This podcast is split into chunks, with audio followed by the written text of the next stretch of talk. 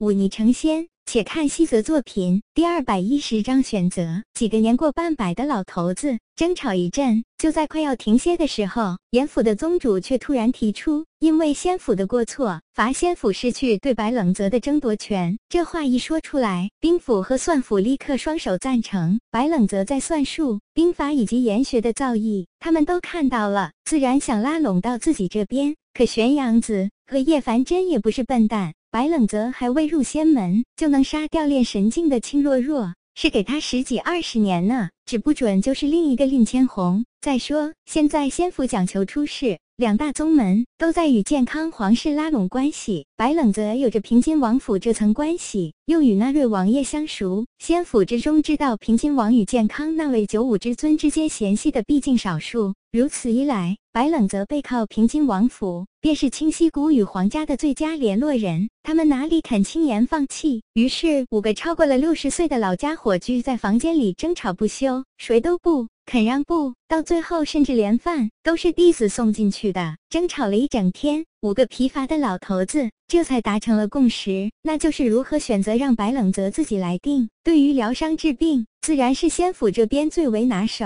而在仙府之中，一来叶凡真跟白冷泽走得近，二来丹宗确实有一些神奇的丹药，这是其他仙府没法比的。白冷泽醒来时，叶凡真第一时间便得到了消息。所谓近水楼台先得月，既然白冷泽参加了这仙府的测试，而且过关，那么他选择丹宗或者炼气宗加入其一，也就水到渠成。清溪谷的仙府并不像武林门派那般刻板，弟子只要通过了入门测试，便可随意加入。想离开时，仙府也不管，可随意离开。正因如此，才有了那么多俗世之人来参加仙府测试。像聂寒沙，他本是北地将门之子。来这清溪谷兵府，也不过是为了学些兵法，到时候自然会离开。白冷泽也是一样，但是也不是所有的俗家弟子都可以这般自由入的仙府。至少在仙府之中的日子里，俗世弟子必须谨遵仙府的规定，不得逾越。而且若想离开，要么通过仙府的考核，要么便是为仙府做一件事。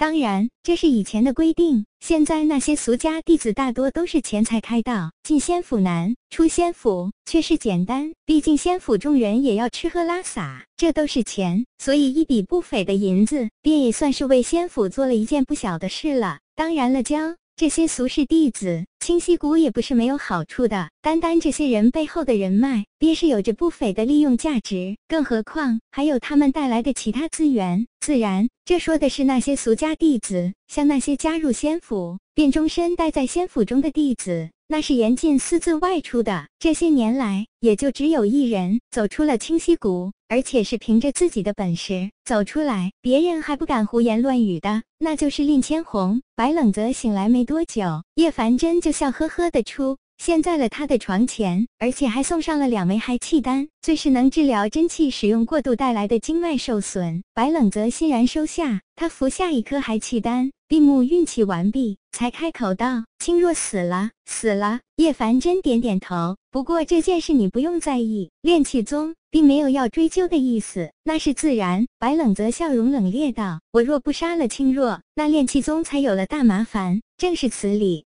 叶凡真笑了笑，接着说道：“现在有一个问题摆在你面前，你必须做出选择。什么问题？你一口气过了四座仙府，确实是清溪谷有史以来第一次。但所谓人力有时穷，你总不可能一次拜入四座仙府门下，所以你必须做出选择。当然是拜入丹宗了。”白冷泽没有犹豫：“我来的目的本来就是为了一览清溪谷修道之仙书，至于连闯四座仙府测试，不过是情。”是所逼。现在既然事情平息，我只想安心去藏书洞看书。至于什么算术、兵法、研学，说实话，我半点兴趣都没有。叶凡真喜笑颜开，那好办，你来丹宗，我自然是双手欢迎。再者说，这次打击了炼气宗，白道友也是功不可没啊。白冷泽耸耸肩，表示自己无所谓。既然白冷泽自己都这么说，那么其他三座仙府自然也就不强人所难。倒是炼气宗玄阳子的脸色不好看。休养了两天，有着叶凡真的还契丹帮助，白冷泽体内的真气很快恢复。他无聊之下，便去藏书洞中翻看仙书，倒也过得自在无比。只是过了两日，那千阳真人却去了藏书洞。当然，他可不是为了来看那些古旧的仙书，而是来找白冷泽。这位千阳真人虽然身处仙家府地，但却并非不懂俗世间的人情世故。他来到藏书洞后，先是诚恳地问过了白冷泽的伤势，然后才道明来意。青若他性情乖戾，做事偏激，给白道友惹麻烦了。千阳真人难得将身段摆得很低，白冷泽放下手中的仙书，朝着千阳真人微微颔首，淡淡道：“这事已经过去了。再者说，我最后失手杀死清若，也是有责任的，只盼千阳真人莫要责怪才好。”千阳真人见对方上道，微笑颔首道：“说的哪里话？这本是青若的错，怨不得白道友的。”顿了顿，千阳。真人道明来历，开口说道：“白道友也知道，我炼气宗虽然身处世外，却总不能完全隔世，难免要与俗世之人有些交集。前些阵子因为青若处事不当，与健康的那位瑞王爷闹了些不愉快，这是白道友应该是知晓的，大致知道一些。”白冷泽点头道：“白道友想来不会在这里待太久时间，我希望白道友出谷之后，能多多帮忙在瑞王爷那里说些好话，也好缓和一下双方的关系。此事好说。”白冷泽痛快答应下来，心里却暗道：自己不去说还好，若真说了，瑞王爷只会以为自己是在设局，是要对皇室不利，哪里敢再跟炼气宗合作？见白冷泽答得爽快，千阳真人轻呼一口气，笑着说道：“在那山门外与青若对峙时，听你提起过令千红，